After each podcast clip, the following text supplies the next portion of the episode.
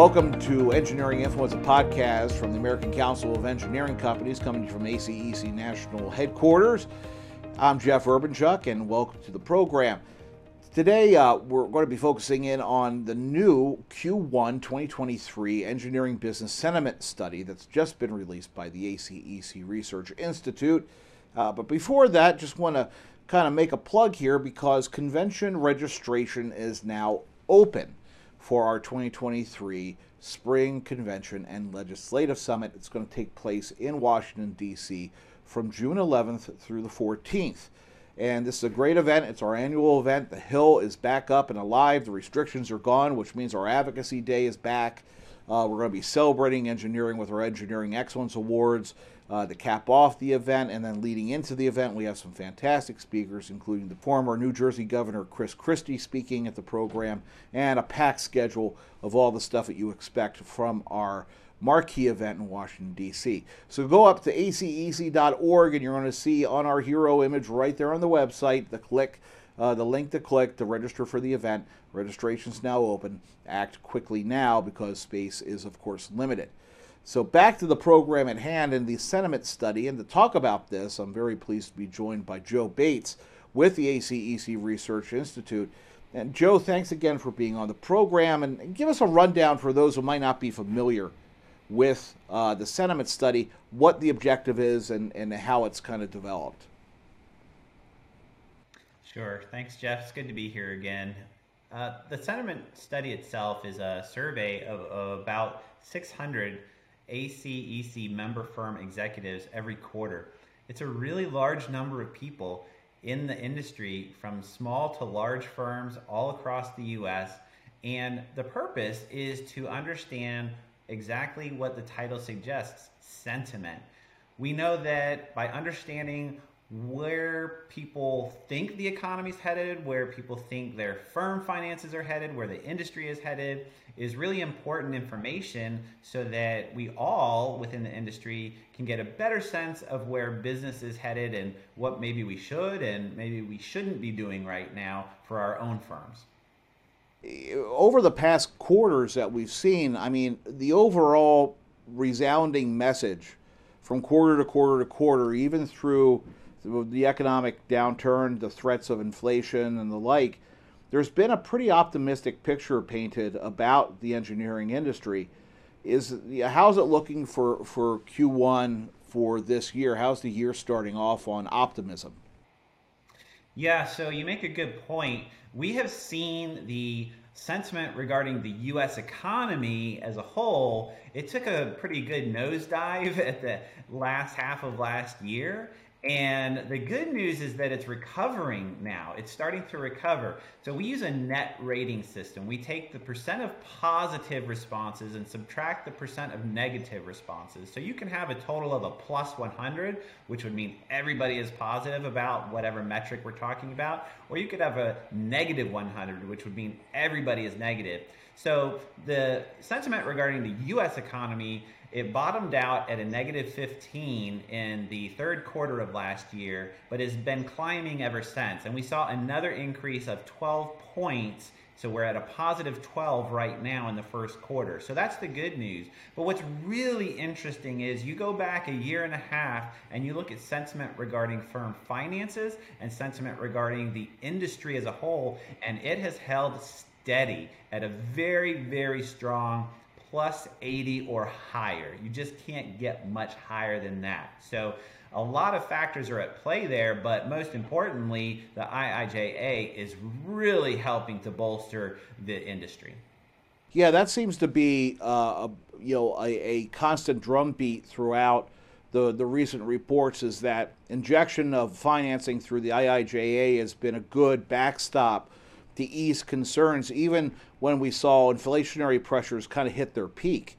Um, when it comes to inflation, you know, it's not really being talked a lot as much now in the general media, but by by no means are we back to free money. Um, where where are where are firm executives? You know, how how how elastic are they to to pressures on inflation? Yeah, so we saw inflation concerns peak in the second quarter of last year. And that was interesting because it actually came two months before we saw inflation peak. So our metric was a bit of a leading indicator in that area. And as inflation has started to come down since its high uh, in June of last year, we are also seeing sentiment among firm executives regarding inflation easing. It's still pretty high. So sentiment is still a plus 61, and in this case, that's bad because it's concern about inflation. But it's down from a plus 85 uh, from you know the second quarter of last year. So we're definitely moving in the right direction. And one other piece of information: we asked, what are your biggest concerns coming into 2023? And Recession and inflation have been the top two concerns for quite a few quarters now, but the inflation concerns have lessened a bit to the point where recession is now the number one concern and inflation is now in the number two spot. So, still concerning, but it's starting to ease. Interesting. Now, you also look at market sectors and you look at kind of the market sectors near term, and then you also look at perspective um, interest by industry leaders on where they may be looking or where they feel confident in potentially investing. Uh, what have you found? Uh, what's been the change since uh, last quarter? Well, the good news again is that in nearly all sectors, not all, but nearly all sectors, we are seeing positive movement in the net ratings from quarter to quarter. So, for current sentiment, all sectors are still positive. Now, the residential land development and commercial real estate, they are the lowest rated sectors and they've come down from about a plus 60 or plus 70 to around a plus 30 right now from middle of last year to now. But and they fell again in this quarter. But future sentiment for those particular sectors is actually starting to rebound. And while it's overall negative, it's becoming less negative. So there are some sectors that are certainly struggling right now, but we're starting to see the future sentiment turn around in those sectors. And we're still seeing very, very high ratings currently, as well as into the future, for all of those sectors affected by the IIJA transportation, water, utilities, and the like. And you know that's an interesting thing that that it's starting to increase. Maybe they know something we don't about the housing market uh, leading into uh, into the new year. We'll see. We'll see what happens. Uh, uh you know, in, in, in addition to looking at uh, the markets, I know that the sentiment report also has a, a, a good focus on how firms are feeling about their own um, employee roles and, and how they're handling hiring. Now, we've seen, of course, this crunch with engineering uh, where you have essentially anyone who's an engineer or wants a job can have a job, and we're pretty much near full employment. And the problem is that we have more work than we have engineers to do the work. How are firms feeling about their uh, about job openings right now um, and their and their ability to hire on talent? Yeah, so a couple of things to talk about to put it in context, Jeff, just as you alluded to. The overall unemployment rate in the U.S. hit a record low of 3.4% in January. It hasn't been that low since the 60s. It's, it's just incredible. Uh, anywhere in the economy, if you want a job, you can pretty much have one. But if you look at the recent Bureau of Labor Statistics data for the sectors of the economy that include our sector, it's 2.2% unemployment. It's at more than full employment. It's a labor shortage. And we see this reflected in the sentiment survey itself. Nine out of 10 firms say they have openings. And on average, one out of 10 positions at any given firm is not filled right now. That's pretty high. And future hiring intentions are increasing even more. So we have this shortage. We've had a shortage for a while, and firms are saying we anticipate even needing more people in the coming year. So it's not surprising then that among those top concerns coming into 2023, other than the uh, recession concerns and inflation concerns, wage inflation concerns for new hires as well as existing staff. That is at the top of everyone's list right now. Yeah. Retention, wage inflation, and, and attracting talent away from other sectors of the economy. And it kind of goes to uh, that kind of that kind of uh, bolsters the overall advocacy message to the administration right now that we need a workforce strategy that incentivizes STEM education and getting kids into STEM education early, and then keeping them there and then attracting them over to engineering instead of other fields um, that uh, that kind of pull away from our sector. So that that's some really good actionable data out there. And if anybody's out there looking for information about you know the employment, the national uh, scene for engineering employment, the states, the average salaries, I'd, I'd actually point you back to the institute because in addition to the quarterly sentiment reports that they've done, they are doing um, annual benchmarks of kind of the state of the engineering economy, and it's all available at acecresearchinstitute.org. And essentially, what they have is a profile of the engineering and design economy. And essentially, you can say that that if you want a good paying, stable, high paying job, engineering is the way to go. And a detail state by state exactly where um, uh, you know you have uh, uh, more you know a greater salary or, or what have you and, and, and the areas of growth. I know that you in the sentiment report you kind of break out the country into sectors and and, and you're looking at exactly where firms are, are, are more optimistic or see growth. Um, in this report, is there one area of the country that's doing better than others when it comes to general optimism? Yeah, it's really interesting, Jeff, because I've been looking at this data now since we started a year and a half ago, and that regional breakout tends to kind of hop around a little bit, more so than when you look at firm size data, which is a bit more stable and the trends are very evident.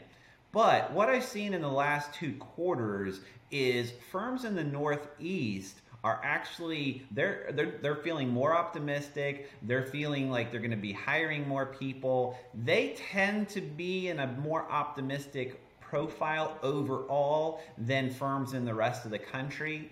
And then conversely, we tend to see firms in the South being a little less optimistic. They're still very optimistic overall, but that's what we're starting to see is um, some sort of longer term trends we have seen some recovery and optimism in the West, and that's good news because in the West, they were sort of pretty, I wouldn't say negative, but they were certainly the least positive of all for a little while last year, especially early in the year.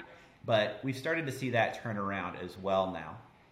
So overall, I mean, it's, it's it looks like a good picture. It looks like the year's kind of starting off on a, on a strong footing for for the industry. Um, I really encourage everyone to go up on acecresearchinstitute.org because the sentiment report is available for free. Um, it's it's it's a great uh, set of data that allows you to strategically plan how you may want to um, look at expanding your business or where you're going to invest, and it's unique to our industry. Uh, and Joe and the team at the institute are are focused specifically on on really getting into the nitty gritty on the data points that, that affect the engineering industry. Um, outside of the sentiment report, which which we're talking about today, you know, what else are you working on with the institute, and, and kind of what's on the horizon? Well, we're we're getting ready to do a lot of work, Jeff. Uh, we we had a planning session at the end of last year, and we're mapping out the roadmap for the coming two to three years. We are really starting to hit all cylinders right now. So, a big initiative we're just now starting to work on is the firm of the future. And we're going to be looking at what does the firm of the future look like in 10 or 20 years when we have sort of a generational turnover of positions, you know, and we want to look at every level of the firm from HR to finance to operations to you know the engineers themselves and what tools they'll be using. So this is a really big initiative that we're embarking upon multi-year. Another thing we're going to be producing this year so it is imminent is we're going to be rolling out a DE&I benchmarking platform that any member firm can utilize they can enter their own firm information and see where they compare to others in the industry. And they're going to be able to filter down to firms their size, firms in their location, and a lot of other types of filters will be useful to really zero in on comparing yourself to others with respect to DE&I. That's great. I mean, that's the one thing that I think that the Institute's done a fantastic job of over the time where it's been working towards uh, benchmarking, because it's something that we really haven't had in the past, is that we've had kind of general ideas about size and scope or economic impact or, you know, uh, to, to, to your most recent example that you're working on with the DEI benchmarking is to be able to come out and have qualif- you know actual qualitative data to say this is where the industry is and, and, and allow our member firm executives to have a better handle on that larger macro industry um, outside of just their firm. So that that's great to great to know.